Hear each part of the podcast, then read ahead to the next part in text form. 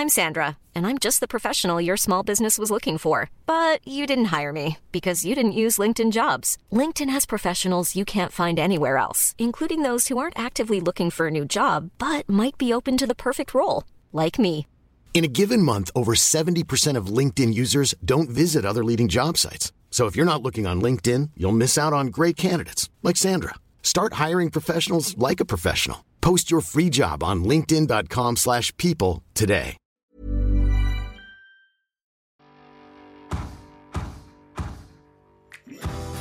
Ano, napanood mo ng Hometown Cha-Cha-Cha? O di ka pa rin makamove on sa hospital playlist? Well, my fellow K-drama titos and titas, you can now fangirl and fanboy anytime, anywhere because with Glow Prepaid, you can show your support to your favorite K-pop biases while catching up on your K-drama list.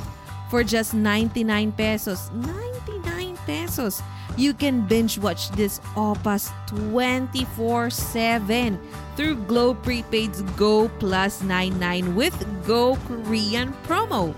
With a total of 16 gigabytes of data, you can now have 8 gigabytes of all sites to do what you need and 8 gigabytes of data for apps that you love through subscribing to Go Plus 99 with Go Korean.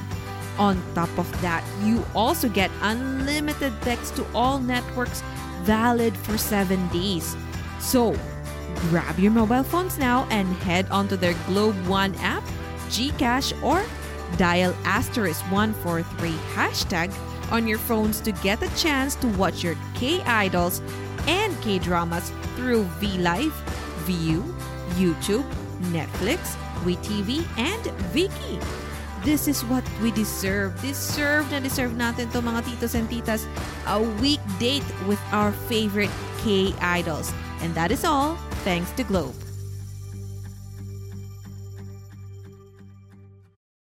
Hello? Hello?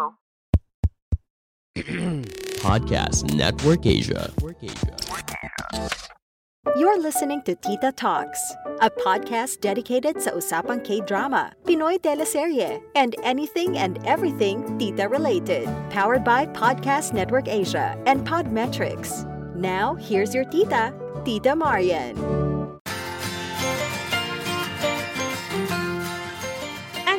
And welcome back to Tita Talks. This is again your K-drama Tita and in this podcast, we love to talk about K-drama. Hello, hello. Good morning, good afternoon, good evening, wherever you are. Now, listen. In today's episode, I'm taking you back to the year 2010 as we talk about a K-drama classic. Now, if you have been watching a lot of K-dramas or probably mga variety shows, you most likely have seen, you know, people wearing glittery tracksuits or probably have seen spoofs of the iconic and talaga namang nakakakilig pa din na sit-up scene. Yung parang yung guy naka, magsisit up so the girl is holding the legs, the feet. I don't know whichever they're holding. I don't do sit-ups. So anyway, if you have seen that, so probably some of you know where that scene is from and some of you may not. Well, my dear pamangkins and fellow K-drama titos and titas, I'm taking you back to 2010 to talk about the origin nung spoof and the glittery tracksuits that you have seen. I'm talking about the classic K-drama Secret Garden.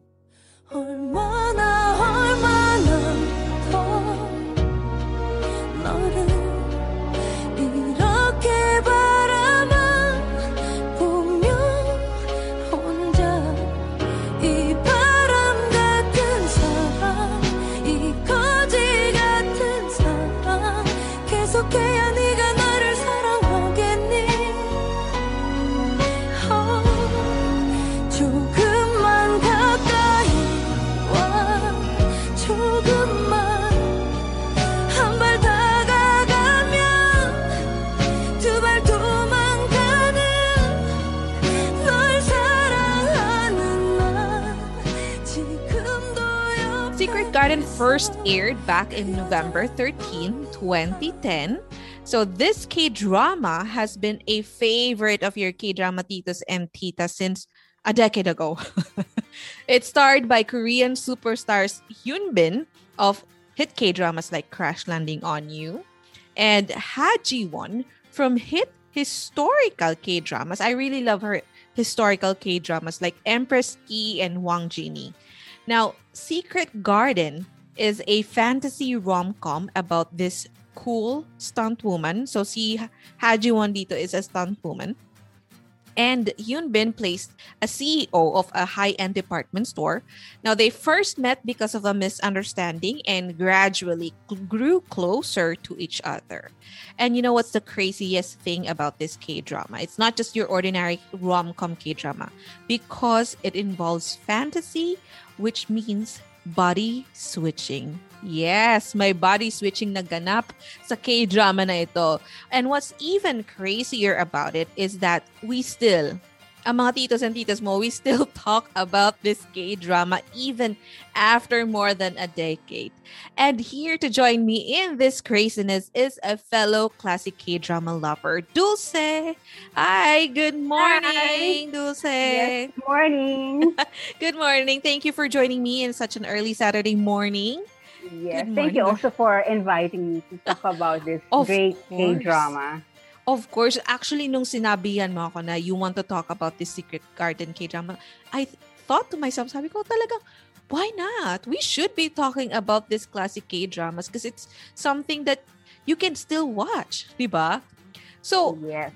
Dulce, before we begin with our discussion, with our chikahan about Secret Chikahan. Garden, it's not really a ako sa discussion. discussion. Oo nga eh. Bakit sinabi discussion? No, wala naman akong sense na mag... Kung chismisan lang talaga, chismisan. Yeah. So, before we move on to that, let me also ask about your K-drama journey because this is your first time to, um, here in the podcast, right? yes, Okay, so first time. li- like always, every time na may bago akong guest, I always ask them about their K-drama journey. So, can you please tell us, uh, do you still remember the very first K-drama na napanood mo and nagustuhan? Uh, very first K-drama, I think that was back in 2000. Uh, it was uh, Autumn in My Heart or oh, okay. yung okay. series, diba, that's part of the Endless Love. Um, Mm, I think that's the series. very first Yeah. one. oh, Diba? ang yun yata yung entry point ng mga K-drama. Mm-mm. lovers eh. So, Mm-mm. yun. I really love the the the series. Mhm. Yun, yun yung pinaka-una, unang Mm-mm. series that I uh, watched. So, yun yung uh, first um, encounter ko with the K-drama or Korean novela pa yata nung time na yun. Yes. Ah, That's actually one way to tell if someone is an old K-drama fan. Yeah. Pag Korean novela pang tawag nila sa K-drama. Because that was Yeah. actually the thing, di ba? Di ba? Chinese novela, Ti- Taiwan novela, Yeah. ah, Chi novela, sorry. Chi novela, Taiwan novela. So, it was always may novela sa telenovela. But now it's K-drama. So, that's actually one way Yeah. for you to tell. if Oo, medyo, yung medyo may pagka, ano na, K-drama Nasa- titas and titas. titas, kumbaga nasa classic mode ka. Mm-mm. Now, are you still watching K-dramas? Like, are you Yes, updated actually- with the current ones? Yes. Um, actually, after the Autumn in My Heart, hindi naman ako talaga regularly nag-watch ng K-drama. Mhm. Very, very diverse din kasi yung ano ko sa mga series. Mhm. So, I was able to watch uh, like yung mga rom-com na Coffee Mm. Prince. Uh, that's Mm-mm. where I love Gong Yoo. and then, um, and then yun, yung Descendants of the Sun, I was able to watch it as well. So, Mhm. halo-halo siya. And then, recently lang ulit ako bumalik sa K-drama. I think that was Ano, last balik loob ka. Yeah, nagbalik loob ako. Uh, that was last year, 2020. O Yeah, kasagsagan so- ng pandemic. Sa ng pandemic. So parang, Mm-mm. okay, wala kang choice. Sige, let me try it. Let me Mm-mm. go back. So, pero yung nung bumalik ako, it was more of mga different concepts niya. So, yung Mm. I went back because of uh, startup. Actually, startup yung nagpabalik sa akin sa Oh, sa okay. Korean, oo, Korean craze. And then, uh, marami na akong ibang napanood na mga groundbreaking concept nila. Yung Kingdom, Mhm. Move to Heaven, Sweet Oh. Home. Oh my God. Speaking of Move to Heaven, sorry, I just have to interrupt you with that kasi I actually am surprised with this one, with that K-drama, Move to Heaven. I'm still in the middle of it, Mm, pero ang ganda. ang ganda niya. Nakakaiyak. Um, yes. Saka, ang, ang deep ng meaning ng movie. Yes. Finish the, the, the movie. So, uh, yun, Move to Heaven. And then, um, ako na siguro yung pinakahuling nakapanood sa Philippines ng Crash Landing on You. You just watched Crash Landing on You this year? This year lang. Oh, okay. This year lang. Probably kasi I'm not really the, hindi Mhm. ako madaling ma-sway din ng craze. Diba naging Mm. craze din yung Crash Landing on You for Kabalik na 39 naman kita. ako madaling madali, ako ma- madala. yun. So yun, this year lang, I just watched Crash Mhm. Landing on You kasi I've been seeing him sa mga commercial, di ba si Yoon Bin? Parang Yes. masyado siya naging popular. So, okay. Especially in the. Philippines. Yeah, lalo na sa Philippines, parang yung bin country na yata ito. Kasi ang dami nila ine-endorse. Sabi ko, oh, let me, let me check this, ano, this actor. Kasi hindi ko siya kilala as compared Mm. with sila Gongyo and the, si Song, Song couple of Descendants of the Sun. Mm-mm. And then that led me to, uh, after watching Crash Landing on You, and then out of the blue, nakita ko sa isang uh, local station sa GMA Hallyu station, the in Secret Garden. So I recognized the Mhm. guy. And then I check it, I Google kung siya yun. Mhm. ano siya nga? So I, doon, doon ko nakita first few episodes sa TV. And then I, I decided to watch it sa YouTube. And then finally sa, sa Netflix. So, medyo And naging reverse ah. Medyo naging reverse. So, Yes. nauna yung Crash Landing on You before Yeah, Secret before Secret Garden. Garden. Yeah, iba yung ano, iba yung case ko. Oo, nauna yung ano, medyo current kaysa sa a decade ago. But that's yes. that's still something kasi 'di ba, if you look at it, iba pa yung itsura niya doon, medyo payat pa siya. Sobra. That's why I have to Google kasi hindi ako sure kung siya ba yun. And Siyempre, then, 11 ayun, years, 11, yeah, 11 years after. 11 years, yeah. Diba? Mm, So that So- led me to Secret Garden. Then I was really amazed with the with the Mm. drama. So, you just watched the series just recently then. So, like, Yes, this year lang din. After Okay. Crash Landing. Oh, sunod kagad ng Crash Landing is Secret Garden. Okay. Yes. Mm-mm. So, the Secret Garden, well, yung Crash Landing, yun yung nag-lead sa'yo papunta sa Secret Garden. Secret Garden. But what, before you watched Secret Garden, do you have like an idea of what it is? Like ano yung plot niya? Do you have any idea na merong bang may body switching na involve? Um, kasi first few episodes lang yung pinanood ko sa TV. Mhm. So actually... Was it dub? um, Sorry. Was it dub? Yes, dub siya. Ah, okay. So, um, I was, I got interested with the characters. Kasi Mm. kakaiba, kakaiba yung Yes. characters, characters nila. Not the typical, uh, not the typical girl na miserable, long Mm-mm. suffering. And then, Yes. hindi rin typical yung character ni, ni Yoon Bin, which is quite different from what he portrayed sa Crash Landing on You. Mm-mm. So I got interested with the with the characters. And so let me just check this out kasi the story could be really interesting. But wala wala pa akong idea Mhm. dun sa sa plot. Na body So, it- switching. yeah, the body switching. So the characters led me to really watching the the drama. Yes. Actually, that's one thing that I really loved about Secret Garden kasi from the past K-dramas na napano- I've seen K Secret Garden um I think just a couple of months after siya mag-air, matapos mag-air.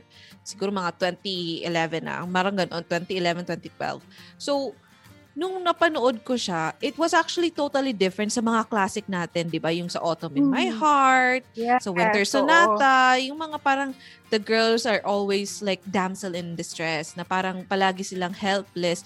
This time, ang cool niya eh, stunt woman. stunt woman. Oo, and it's- then- it's not Mm. the typical na sobrang pretty or beautiful, long hair. Mm-mm, In mm-mm. fact, she defies the conventional leading lady. Yes. concept Correct. of, uh, correct. of a Korean. So parang ako curious ako sa mga ganun eh. Kasi Mm-mm. well, one siguro I I love uh, strong character ng mga Yes. lead, mga female lead. Yes. So I can siguro relate. Pero Mm-mm. yung pagiging strong niya, there's such a coolness dun sa sa character, sa Mm-mm. character niya. Oo. So yun. hindi siya yung barumbado and at the same Mm. time, hindi rin naman siya yung pabebe. Parang ganon. Di ba? Yes, oo. Mm-mm. And you're you're actually correct. 'Di ba usually yun nga yung the tropes ng mga kumbaga the usual female lead characters are yun nga parang palagi silang mahaba yung buhok, feminine from the past tapos biglang here's Hajiwon in this Yeah. in her character sa Secret Garden na puro maikli yung hair. Actually, Short hair. Um, siya tapos- ang pinakauna kong well aside sa Coffee Prince which I think is also Mm-hmm. almost the same ano din pero siya talaga yung ano hindi hindi siya part ng story kung bakit maikli yung hair niya talaga maikli lang yung hair niya Mostly yung hair niya. Mm. Then, uh, hindi siya fair skin, uh, uh, di ba? Hindi siya the typical Korean uh, Mm-mm. female lead. And then, a bit tomboyish din, Mm-mm. yung, yung character niya. Mm-mm. So, I just And- really find her character interesting. medyo ano pa siya doon eh medyo um ano nga yung Japanese term na naman tsundere Eh, there's this Japanese term are are you familiar with tsundere I'm not sure if I'm pronouncing it right But um, they have this word in Japanese which is also used in K-dramas. A tsundere type of character, yung parang medyo cold at start pero biglang yun parang may character development na naging Yes. warm at the end. So parang usually sa 'di ba sa mga K-dramas na pinapanood natin, sa lalaki yun eh. Usually it's the male leads na medyo cold. Dito, medyo cold din si ano eh, si Yoon Bin 'di ba, yung character niya. Pero Yes. parang ang weird na pareho silang medyo ano, pa-cool. ang cute. Ang cute-cute nila. Parang they're so real, uh, yung character. So, that's why Mm-mm. even if, I think another interesting, ano, even if it's a fantasy, it, it, it also brings you closer to reality. Kasi even yung character, nag, nagde-develop, nagde-develop siya. So, hindi siya make-believe na all throughout, mabait, Mm-mm. throughout, um, suffering siya, miserable siya. Mm-mm. So, very real yung, yung character. That's true. And hindi rin si ano dito, yung character ni Hajewon, hindi rin siya yung parang all throughout pa cool. Kasi di ba pag si Oscar na ang usapan, nag-iiba siya. Nag-iiba. Oo. Nagiging ano siya, ah, fangirl. Oo. Ah. which which is actually a very good ano um uh, very interesting at the same time na type parang ano sa kap- character niya kasi pag pag si yung character ni Yoon Bin yung kausap niya medyo pa-cool siya 'di ba aloof parang ganon cold Ultra, stro- ultra strong. Di ba the- ang description niya is ultra strong yung character niya. Mm. Physically and morally. So, ganun Yes. siya kay, kay, kay Yoon Bin. And Mm-mm. then si Yoon Bin naman is the tough um, executive, businessman di ba? Uh, na arrogant um, and loves to insult her poverty. Di ba her poverty? loves to insult her poverty. Pero Mhm. in the end, uh, nag, as I've said, nag-develop yung character na soft yung character niya Mm-mm. dahil sa mga ginawa niya din si, si Hajiwon. Mm-mm. Pero natatawa pa rin ako pag naalala ko yung mga kalandian ni Haji Won dito. Yung character, yung, alam mo yung medyas, di ba yung ano, socks Si niya? Oscar! Oscar Socks! Oh my God. Back in 2018, nung pumunta kami ng kapatid ko sa sa ano sa sa Korea, naghanap talaga ako ng socks na may pagbumuka ng mga artista. yun talaga yung naging goal ko. Ina hinahanap ko. Ang nakuha ko lang, ewan ko nga, bad decision ko din. Ang nakuha ko lang si Park Sojun. I should have ano, bought a lot more. Kasi ang, Diba? yun talaga yung naalala ko. Sabi ko, kailangan ko mahanap yung si Oscar. Ay, yung Si parang Oscar. gano'n. Hindi naman si Oscar, pero yung parang type na, ano, kagaya din ni Hajimon. Yung ganong level ng pagiging fanay. Pati medyas Ay, meron. Pati medyas. Talaga, sobrang importante sa kanya yung medyas. Mm-mm. Mga K-drama titos and titas, did you know that you can watch your favorite K-drama and K-idols wherever you go? Aha, totoo moms. Imagine na, imagine watching K-drama habang naglalaba, naguhugas ng pinggan, nag-aalaga, running an errand, or traveling or, or commuting. Kayang-kaya mo na bitbitin anywhere ang favorite K-drama and K-idols mo. Spread the good vibes and K-Lig as Globe Prepaid offers you Go Plus 99 with Go Korean promo. With a total of 16 gigabytes of data, you can now have 8 gigabytes of all sites to do what you need and 8 gigabytes of data for apps that you love through subscribing to Go Plus 99 with Go Korean. On top of that, you also get unlimited text to all networks valid for 7 days. So grab your mobile phones now and head on to their Globe One app, Gcash, or dial asterisk 143 hashtag on your phones to get a chance to watch your K idols and K dramas through VLive, View, YouTube, Netflix, WeTV, and Viki. Be updated with your Opus updates with Globe Prepaid's Go Korean promo. Register now! Yun yung mga cultural, masabi ba natin cultural impact yon? Kasi 'di ba, it's pag sinab pag nakita mo yung mga medyas na may pagmumuka, if you have seen a lot of K-dramas, especially if Secret Garden, lagi mo maalala, no? Lagi mo siyang ma-associate sa kay ano, sa pagiging fanay ni Oscar.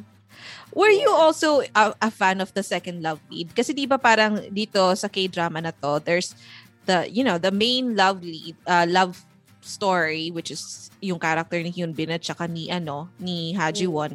And then the second lead which is yung character man ni Oscar. For for those that are listening na hindi pa familiar kung sino si yung si uh, Oscar na sinasabi namin. So he was played by Yoon Sang Yeon who starred in the recently it was a hit K-drama, I believe. It's 18 Again. Siya yung tatay doon na nag-transform into someone na 18 ag- ulit. Uh, have you seen that, Dulce? Um, hindi. I think Hindi. I should Okay. also watch it. Uh, well, that, that just in case you're wondering, and I have seen 18 Again, yung, yung si, nire-refer namin na si Oscar. Were you a fan of the love, the second love uh, line? Love line ba matatawag doon? Yes. Love lead, second lead? Second lead ba sila? Second lead ba? Oh. Hindi ko pa alam kung anong tawag doon. Basta, but there's the love line, the main love line. And then I guess sila yung pangalawa. And siya yung, tsaka yung director, di ba? Yes, si uh, the American Korean actor. Oh no, that, that that's the second lead yung ano. Yung ah, actor. Director. director ng stunt class? Ng action school. Uh, Ayun, action school, sorry. Action stunt school yata, yes. Oo. Bet na bet Yeah, ko yun. Actually, gusto ko rin yung... Oo. yun nga eh, di ba? Director. Pa, hindi, for this K-drama, hindi ako nagka-second lead syndrome. Ikaw ba? Um, hindi din. Kasi parang na-captivate ako nung dalawa. Nung dalawang character. Mm-mm. Ah, yun. So, um, although in the end, di ba, yung, yung character din ni nung director, Mm. um, he was also the one who supported the, yeah, the the love between Mm-mm. Bin and, ano, Ha Ji Won. Mm-mm. So, actually, lahat, lahat ng character sa movie, tatatak eh. Ay, sorry, sa series, sa Mm-mm. drama, tatatak talaga siya. So, very successful din how uh, dinevelop nung yeah, the yung mga screenwriters and directors yung character nila. Even the character nga ni Oscar and yung love interest niya. na, nagustuhan mo ba siya? I mean, yung love story nila Um, ni Oscar yung- tsaka yung director.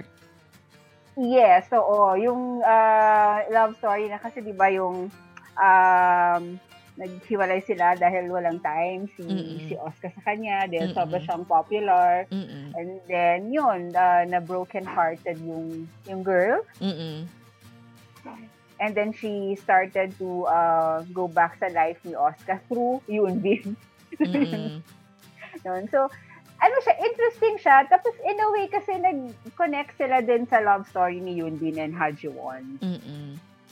Parang ano, actually ako, medyo nabibitin ako. Kasi, if you think about it, yung, yung kwento ni Oscar tsaka nung si director na si Yun Sol, Yun Sol Yes. something, Tapos, di ba parang ano din, napaka-interesting niya. It's, it's, it can be another K-drama. Kasi yung, yung struggle ni Oscar nung nagsisimula pa lang siya, tapos kasama niya si Yoon Sol, and then eventually nung naging popular siya, biglang na, nagkahiwalay sila kasi wala ng Nagkahiwalay. time. Mm-mm. Yeah.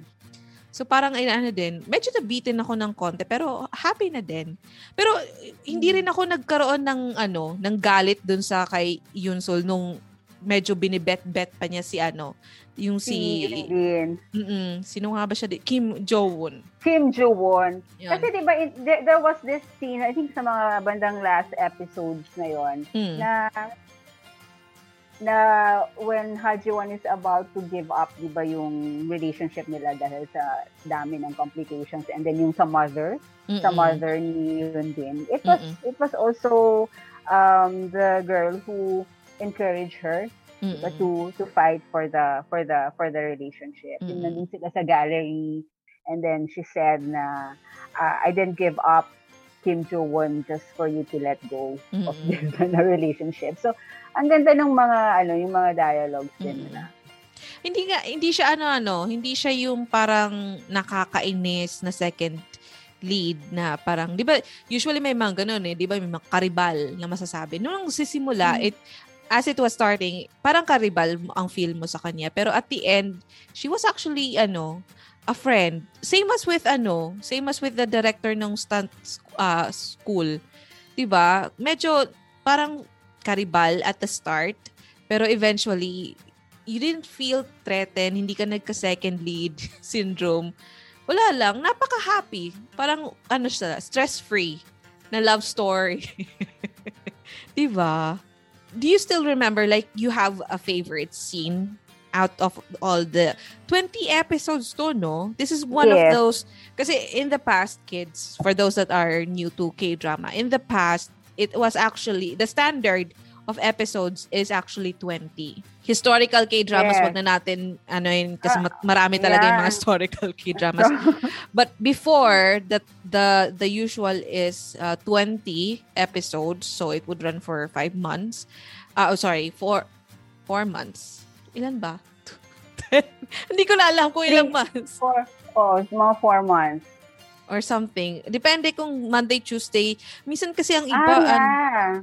Oo, parang basta basta divided by 2, divided by 4, bahala na kayo. So 20 episodes before, but now it's actually 16. So out of all the episodes that you have seen for Secret Garden, do you have like a favorite moment or scene? Um, actually, madami. Ah. Sobrang dami. Go! So, ano sana- Siguro yung first yung ano, yung when when ano, when she um yung yung nag nagpa-schedule siya ng shoot sa department store niya Mhm. for for para lang makita niya ulit si si Hajiwon. Uh, and then when he he saw na, di ba sinisigaw-sigawan si Hajiwon noon kasi Mm-mm. di ba yung stunt na ginagawa niya Mm-mm. dahil may sugat siya sa braso. Mhm. And then umappear siya, umappear siya during the shoot Mhm. para in a way to reprimand the director. At the same time, to to say na I'm a fan of uh, Gil Raim. Gil Raim by Mm. name niya. Oh, I'm a Mm-mm. fan of Gil Raim. So parang sa akin sobrang ano yun, sobrang sweet for you to for you to to do that. So yun yung isa. And then the rest kasi mga romantic, yung isa yung romantic scene na they just hug all night. I think that was Mm. yung sa um, workshop. Sumama yata siya dun sa sa workshop. And then nagpe nagpretend siya na masama yung ah, yung pinaiwan si Gil Raim ng mga Mm. kasama niya sa action school to take care of him kasi 'di ba nahulog siya and then Mhm. nagpa-pretend siya na he's, na he needs someone to Mhm. take care of him. So, all night lang silang nag-hug. Parang wala, they didn't talk about it. Pero alam mo yon yung sobrang sweet. Mhm. And then siguro yung pinaka, isa sa mga favorite, yun actually yung for me, yung meaningful is when uh, yun din, Kim Jo-won confessed yung nangyari dun sa elevator scene. Naalala niya lahat about Mm. the father saving Mm. him Mhm. and then yung last word ng father, kay Gil Raim. Mhm. Ah, and then you can really feel yung um, relief sa heart ni Gil Raim na Mhm. na before, kasi di ba she didn't have a chance to really Mm-mm. uh, talk to her father nung namatay. Mm. And you will also admire yung character nung, yung father Mm-mm. as a firefighter to save lives, which for me can be real, na pwedeng mangyari yon kung yun Mm-mm. talaga yung work. Nakakalungkot yun, no? Pero yun yung medyo Mm. ano, medyo heavy sa lahat ng naging sa lahat ng episode. That part Mhm. about yun nga, the confession and the you know, the actual na, na, na naalala niya ng lahat ng buong pangyayari. Yun yung medyo na ang bigat. Nakakayak Yes. pa rin. But ako naman nakakaiyak siya. Mm-mm. Ako yung favorite ko talaga is yung sit up. Oh my God. When it was first, uh, so back in 2011 or 2012, nung napanood ko siya, sabi ko, oh my God.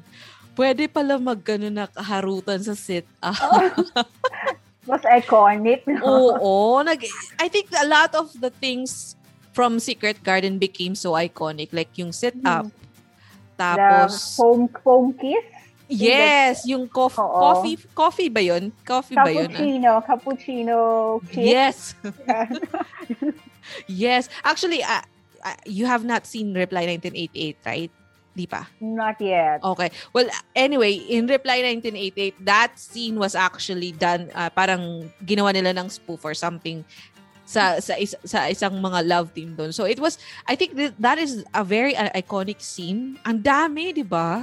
Yung sit Actually, up. madami, madami yata parang uh, they call it parody and then it also Mm. led uh, led to a lot of mga commercials Mm. um, sa kanilang dalawa, yung cappuccino, foam kiss, and the sit up.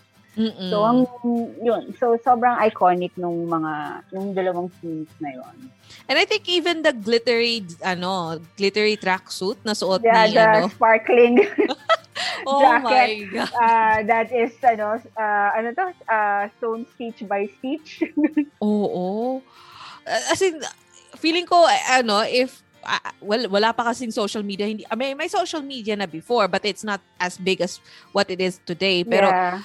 If there was, I believe a lot of people would be buying. Kasi di ba, like sa Squid Game, um, recently naging popular siya. The tracksuit na suot nila doon, the green ones, and even the white shoes became such a hit na talagang ang taas ng demand for it.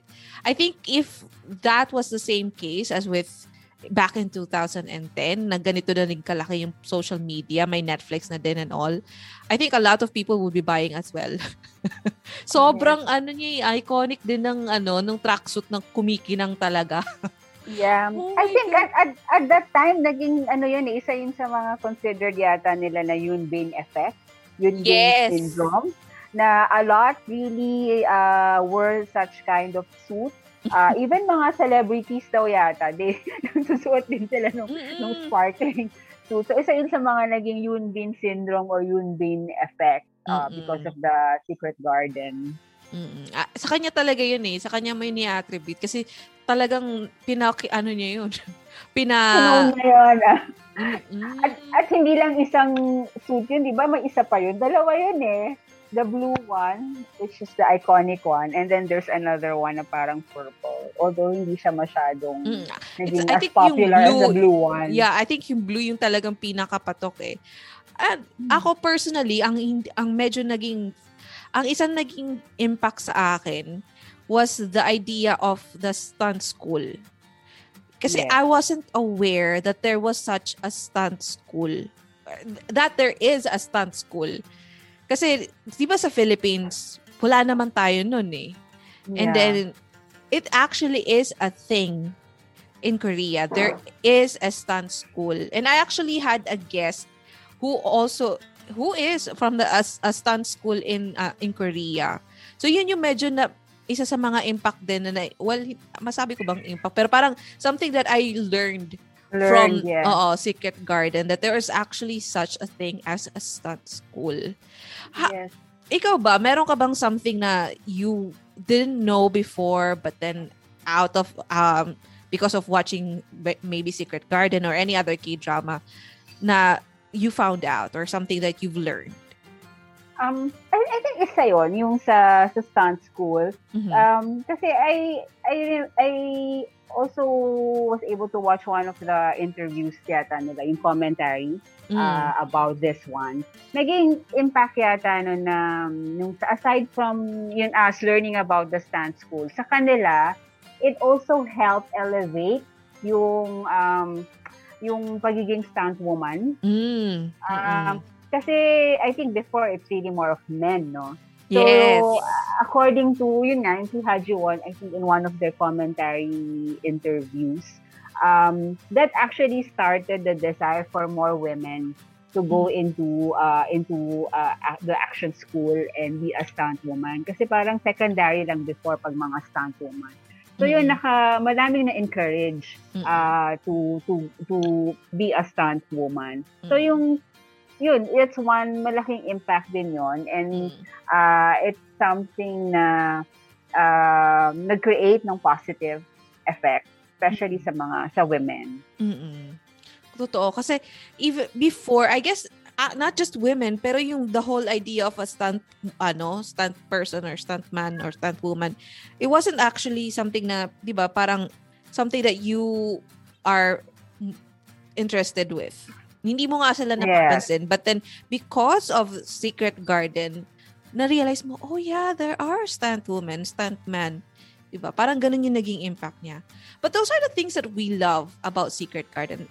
Were there any things that, ano, where, is there anything that you didn't like about Secret Garden or could have been better? Honestly, ano, uh, wala akong masabi that I didn't like. Okay. um, I, I, I, isip ko nga kung ano bang, siguro it's just really, not naman didn't like, baka lang yung, um, may at some point lang yung character ni Ha Ji Won, yung pagiging tomboyish niya, Mm. uh, went overboard in some, in some scenes. Mm, mm, mm. Ah, yun yun lang siguro pero ah what could have been done better kasi um you know overall kasi I find the the the Korean drama it was it was actually a, a masterpiece perfectly written kasi lahat Mhm. ng elements niya yung story ah yung characters and uh, another two things that I really love yung soundtrack. Oh, yes. Soundtrack Oh and the book, God. the books that was used as references For yung mga yung mga unforgettable quotes nila. Mm-mm. So, inisip ko nga, ano ba yung question mo? Pero wala akong maisip na talagang could have done better. Mm-mm. Um, ay, kumbaga hats off ako dun sa writer or eh, the people behind it. Kasi it Mm-mm. was it was brilliantly really uh, written and executed yung yung yung drama. Kaya nga it's Mm-mm. something siguro that um that those who haven't seen it, it's something that na sana mapanood nila. Correct, correct. Mm-mm.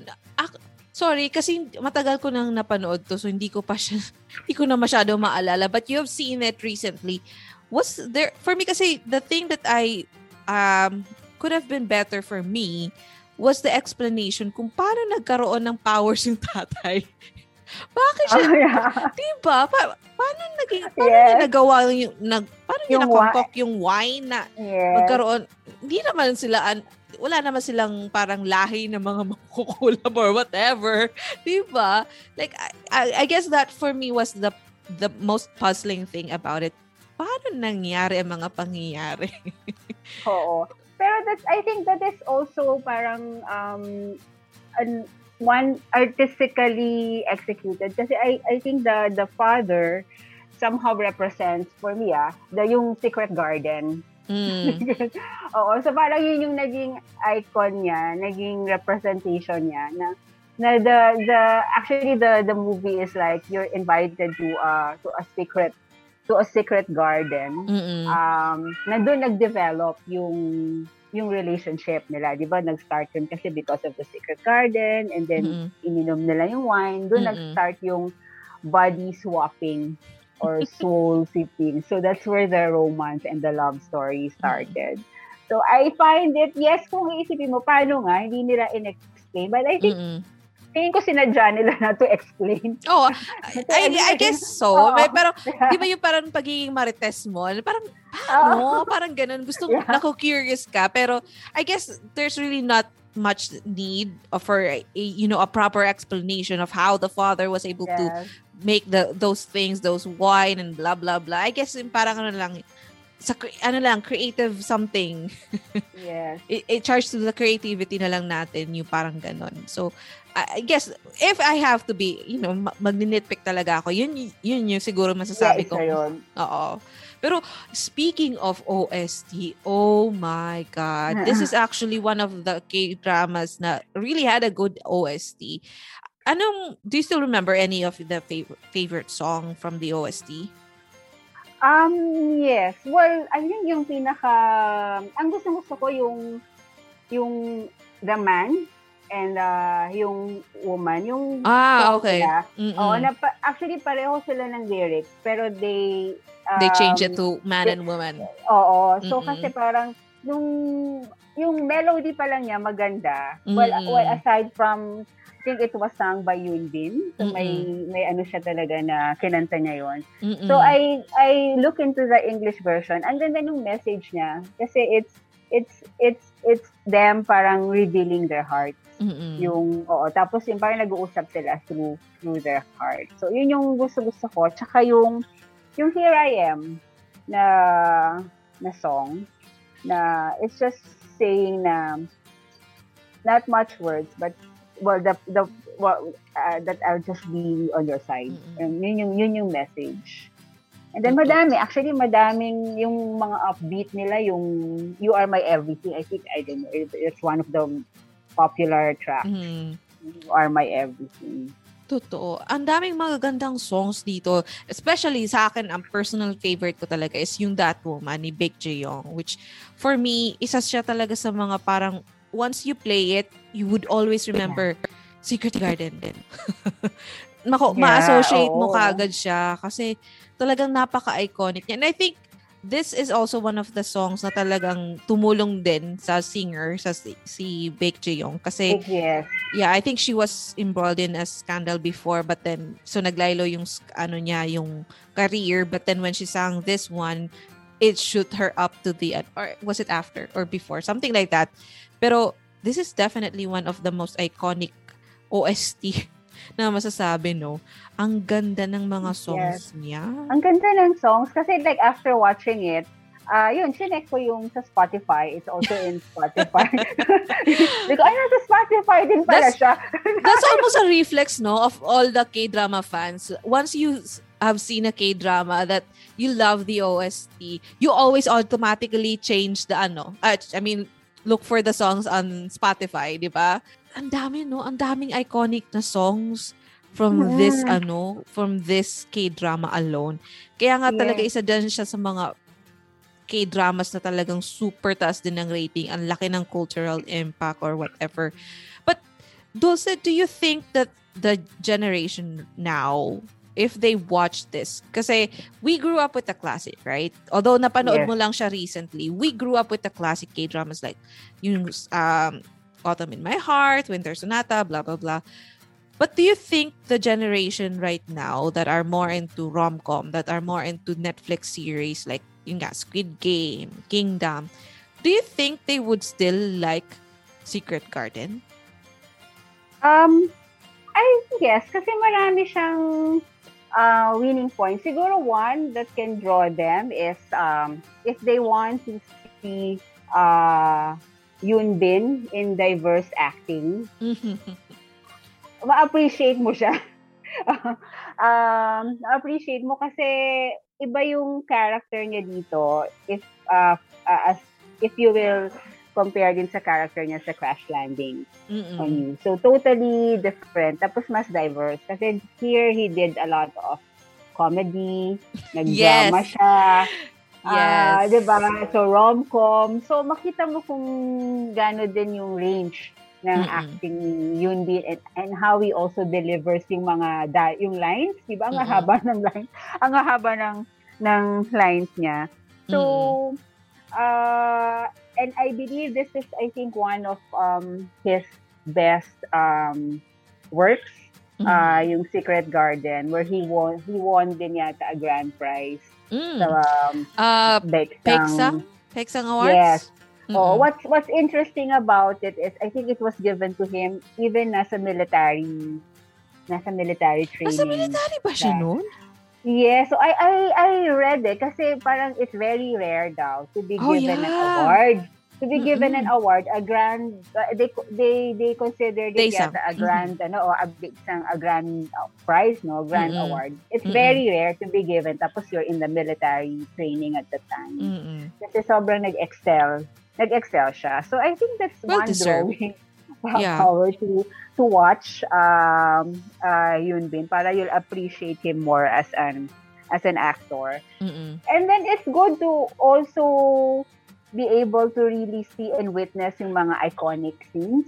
Mm. Ah, kasi di ba nakikita, sabi mo nga, pinaparody or ginagaya sila dun sa ibang Mm. Korean novela. I think nothing beats pa rin the original. Yes. seeing the seeing, seeing the the iconic ano iconic scenes. Mm-mm. Tapos I I think it's it's worth watching not just siguro the young generation, siguro across all Mhm. uh, ages kasi I I would really vouch that it's it's a you know it's a masterpiece. Mhm. Um, so it would also help you appreciate more the other Korean Mm. dramas na mapapanood mo. Mhm. Um, kasi it it gives you a very brilliantly written story. Um, artistically written siya. And then yung characters, uh, you love uh, the unconventional um, characters. So it also gives voice, di ba, dun sa mga, not the typical character ng female lead and the, and the male lead. And Yes. then, uh, and then of course yung music. Tsaka what I siguro love about this, which can be, can they can also capture a different audience. If you're into mga, yung mga books, di ba they also Mm. refer to, uh, yung dalawang books yata, yung Alice uh, Adventures in Wonderland Mm-mm. and Little Mer- Mermaid. So if you're into that poetry, poems, or the artistic side, Mm-mm. ah ma-appreciate mo yung ano, ma-appreciate mo yung Secret Garden. In fact, yata nag naging bestseller yung book after the oh, after the- yeah, after the Secret Garden kasi um but I, I really got interested to research on the on the book kasi yung Alice Nahulog ka sa ano ha? Nahulog ka din sa Oo. rabbit hole? Nag, ano ka? Rabbit Hole. Yung Alice in Wonderland pala, it's, it's a classic. So, ang tagal na, 145-year-old book. So, kumbaga, hindi na siya saleable at that time. Mm-mm. But when they use it sa drama, the Mm-mm. Secret Garden, naging bestseller siya. Mm-mm. Kasi it, it, it was really weaved to this ano eh, story. Hindi siya yung pilit na ano na parang okay, we we introduced this. It was really part of the story. Kung ano yung takbo ng kwento. Yun din yung parang naging topic nung nung part nung binabasa nila sa ano Alice in Wonderland, di ba? Yes. Uh, so kaya it was ano nga, eh, intelligently and artistically written nga daw. Which Mm-mm. apparently, the writer pala is the same writer as Descendants of the Sun. Yes. Yes. How- however, parang yung mga dialogues talaga dito are deeper than Mm-mm. Descendants of the Sun. So, kung mas ma-amaze ka na, ah, okay, yung writer pala siya ng Descendants of the Sun. Pero this time here, talagang he put the the the script or the writing into a really a different level. Mm-mm. That's actually one thing of I, I love uh, about the writer si Kim Yoon Sok. Kasi ano siya eh, detalyado din at the same time hindi siya ganun ka parang exhaust ex- hindi siya nakakapagod panoorin na with so many details pero the important ones are there na parang basta ang hirap Yeah, i-explain ng pagkakasulat niya, di ba? Parang, like for example, um, ano ba yung other, yung Goblin, di ba? Siya din yung writer ng uh, The Yes. Guardian Lonely Goblin. something. Ang haba ng title niya, basta it's Goblin. Ang ganda lang din sa kanya kasi magaling siya mag ano eh, magaling siya mag paikot-ikot ng kwento pero hindi ka hi- mahihilo. I I think the only time na nahilo ko is yung recent niya, yung Eternal The King Eternal Monarch ni Lee Min, no? Doon medyo ako nahilo doon. Mm, ah, Pero before that, ang galing, ang galing ng writer. And I love the word that you use, unconventional character. Which is yun yung Yes. pinaka feeling ko kung isi-sell ko to sa mga bagets ngayon if there are young K-drama fans listening right now that have not seen Secret Garden I think the word that we want you to uh, take note is the unconventional female character like what Dulce said he, ito yung hindi mo makikita sa mga old K-dramas and even now bihirang-bihira pa one. rin siya. 'Di ba? Parang ang hirap makahanap ng character na yung babae, hindi siya for the first time hindi siya yung parang tatanga-tanga or mahina na parang kailangan lagi ng tulong. Dito parang malakas siya talaga eh. Physically and emotionally and mentally. Emotionally, yes. So, Diba? But then, ad- pero adorable pa rin siya. Yun yung Yes. ano doon eh. Yun yung magic doon. Kasi adorable pa rin siya. Especially nga pagdating kay Oscar. Oh my God, nagka-transform siya. Di ba? Yes. Yung, ta- yung boyish boyish, biglang, ay, may pabebe side pa din pala siya. Yes. Mm-mm. At meron pa siyang ano, ah, aside from the socks, I think meron din siyang calendar. calendar. I remember yung... Ang dami ko, parang parang, di Calendar. ko maalala kung may pillow pa ata siya. Basta marami siya, di ba, na mga ano, puro pagmumukha ni Oscar. Oo. And, until, and, until, until the very end, ah, talagang fan siya ni Oscar. Hmm, Hindi diba niya binitawan. The last, mga last few episodes, nanood pa sila ng concert niya ulit. This Mm-mm. time with, ano, with uh, Kim Jo-won already. Mm-mm. Ang cute, no? Was there any lessons that you were able to take note or something that you've learned from Secret Garden? Um, I think yung, I think, uh, for me siguro it's about, ano, medyo romantic, about love. Mm. Ah, yung, yung lesson niya. I think it's more of, uh, yung body swapping, kasi parang for me, it, it represents, um, yung incredible journey if you're in a relationship Mhm. or yung love. Kasi with all the journey na pinagdaanan nila, di ba? Mhm. yung love and sacrifice. So, very uh, symbolic for me yung uh, body swapping na na it's like yung if you go into a relationship or love, it's like really knowing the person Mhm. deeply. Kasi they were able actually to depict that dun sa character nila nung nag-body swapping. So, the more nila nakilala yung, yung sarili nila, yung pareho nilang hardships, yung heartaches nila, ah, Mhm. yung mga feelings nila. So, that's when they realize, after na ng body swapping, na so naturally, talagang na, na-fall na sila sa, Mhm. sa isa't isa. So, it, act- it's a powerful um, depiction actually of love and yun, sacrifice. Mm-mm. Kasama na din yung sa family, di ba? Yung angle ng family. Mm-mm. Ang ganda, no? Ang ganda. Hanggang ngayon, no? Parang it's something na very, yun nga, it's a classic K-drama that once a classic talaga, it's parang all generation. Even if you watch this now, 2011, uh, 2021, parang ano pa rin, parang it's still relatable. Siyempre, yung Mm. fashion hindi, okay? Yes.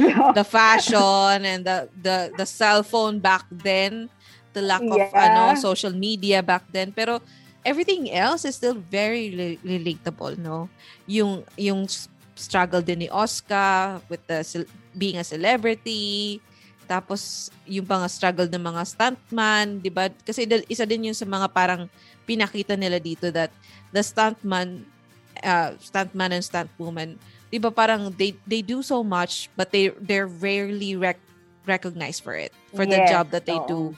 which is yun nga isang bagay na naging impact sa akin ng Secret Garden. It really introduced me to the world of you know ma- ng mga stunt school and stuntman stuntwoman. So yun isa sa mga impact din niya which is again very relatable pa din sa mga struggle ng any other ano job na meron na parang hindi rin na-recognize. So, kagaya nga ng mga stuntman. So, ah, ang ganda. diba? Sarap pagbalik Oo tanaw. nga. Ako nga, now ko lang this, ko lang siya napanood Mm-mm. eh. So, Pero, I think as a- that, Yun nga, as a isa fashion, no? As a isa fashion, ganda pa rin. I think if, if it's really a masterpiece, it will, yeah, will forever be a masterpiece. Totoo, totoo. So, better check out Secret Garden. Oh my gosh, kids. If you are, uh, if you haven't seen this out, this is something that you're missing. So, but it's available on Netflix. Tama ba? Netflix. Na, yes, Netflix. Mhm. Ah, as- Uh, I think ngayon, hanggang ngayon, nasa Netflix. Hindi pa naman siya nakakonsider. o, natatanggal. So Oh. far. yeah. So, Mm. go ahead and check that out. Uh, and better watch it now bago pa magsitanggalan na naman si Netflix ng mga Oh. K-dramas. All right. Well, thank you, thank you so much, Dulce, for joining me in this chikahan on a Saturday morning uh, to talk about this Yeah. classic K-drama. I, I love the insights that you gave na yung, yun nga sa female character. Yun talaga yung pinakamabenta sa pag I mean, pwede kong ibenta itong ano dahil sa female character. Female character, yes. Thank you also for inviting me. I really Of had course. fun sharing um, my insights on Secret Garden. Mm-mm. Ay, panoorin nyo na. Panoorin. Maniwala kayo sa amin ni Dulce. This is something that you would really love. Again, aside sa fashion, everything else is very relatable and something na makaka pagpapakilig pa talaga sa inyo. Yes. And the soundtrack. You can check out the Mm. soundtrack sa Mhm. Spotify. One of the best OST. Classic. Very, very classic. Do you want to say hi to anyone? Do you want to promote anything? Ah, no. I'm good. okay. I'm good.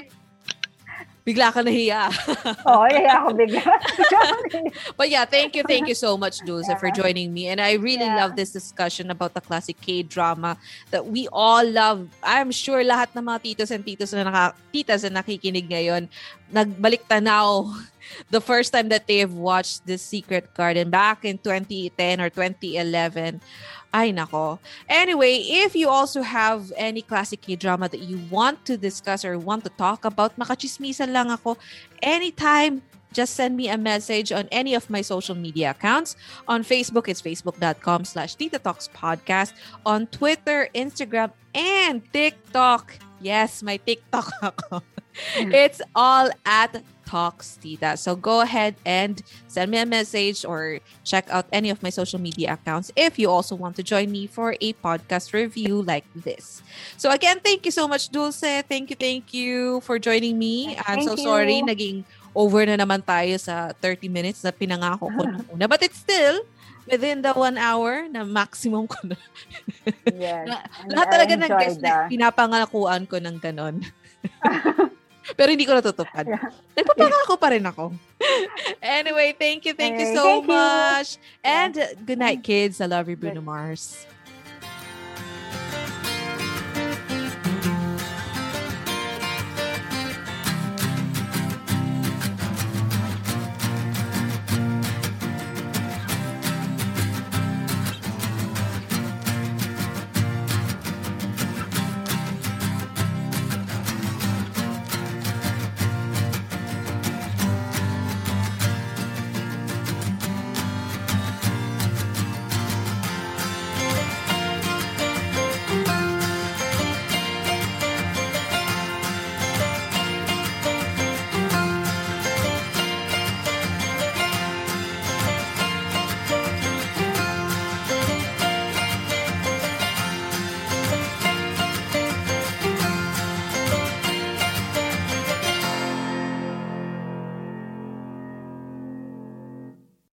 For listening to the Tita Talks podcast with your Tita Marian. Make sure to follow and subscribe to the show so you won't miss out on new episodes.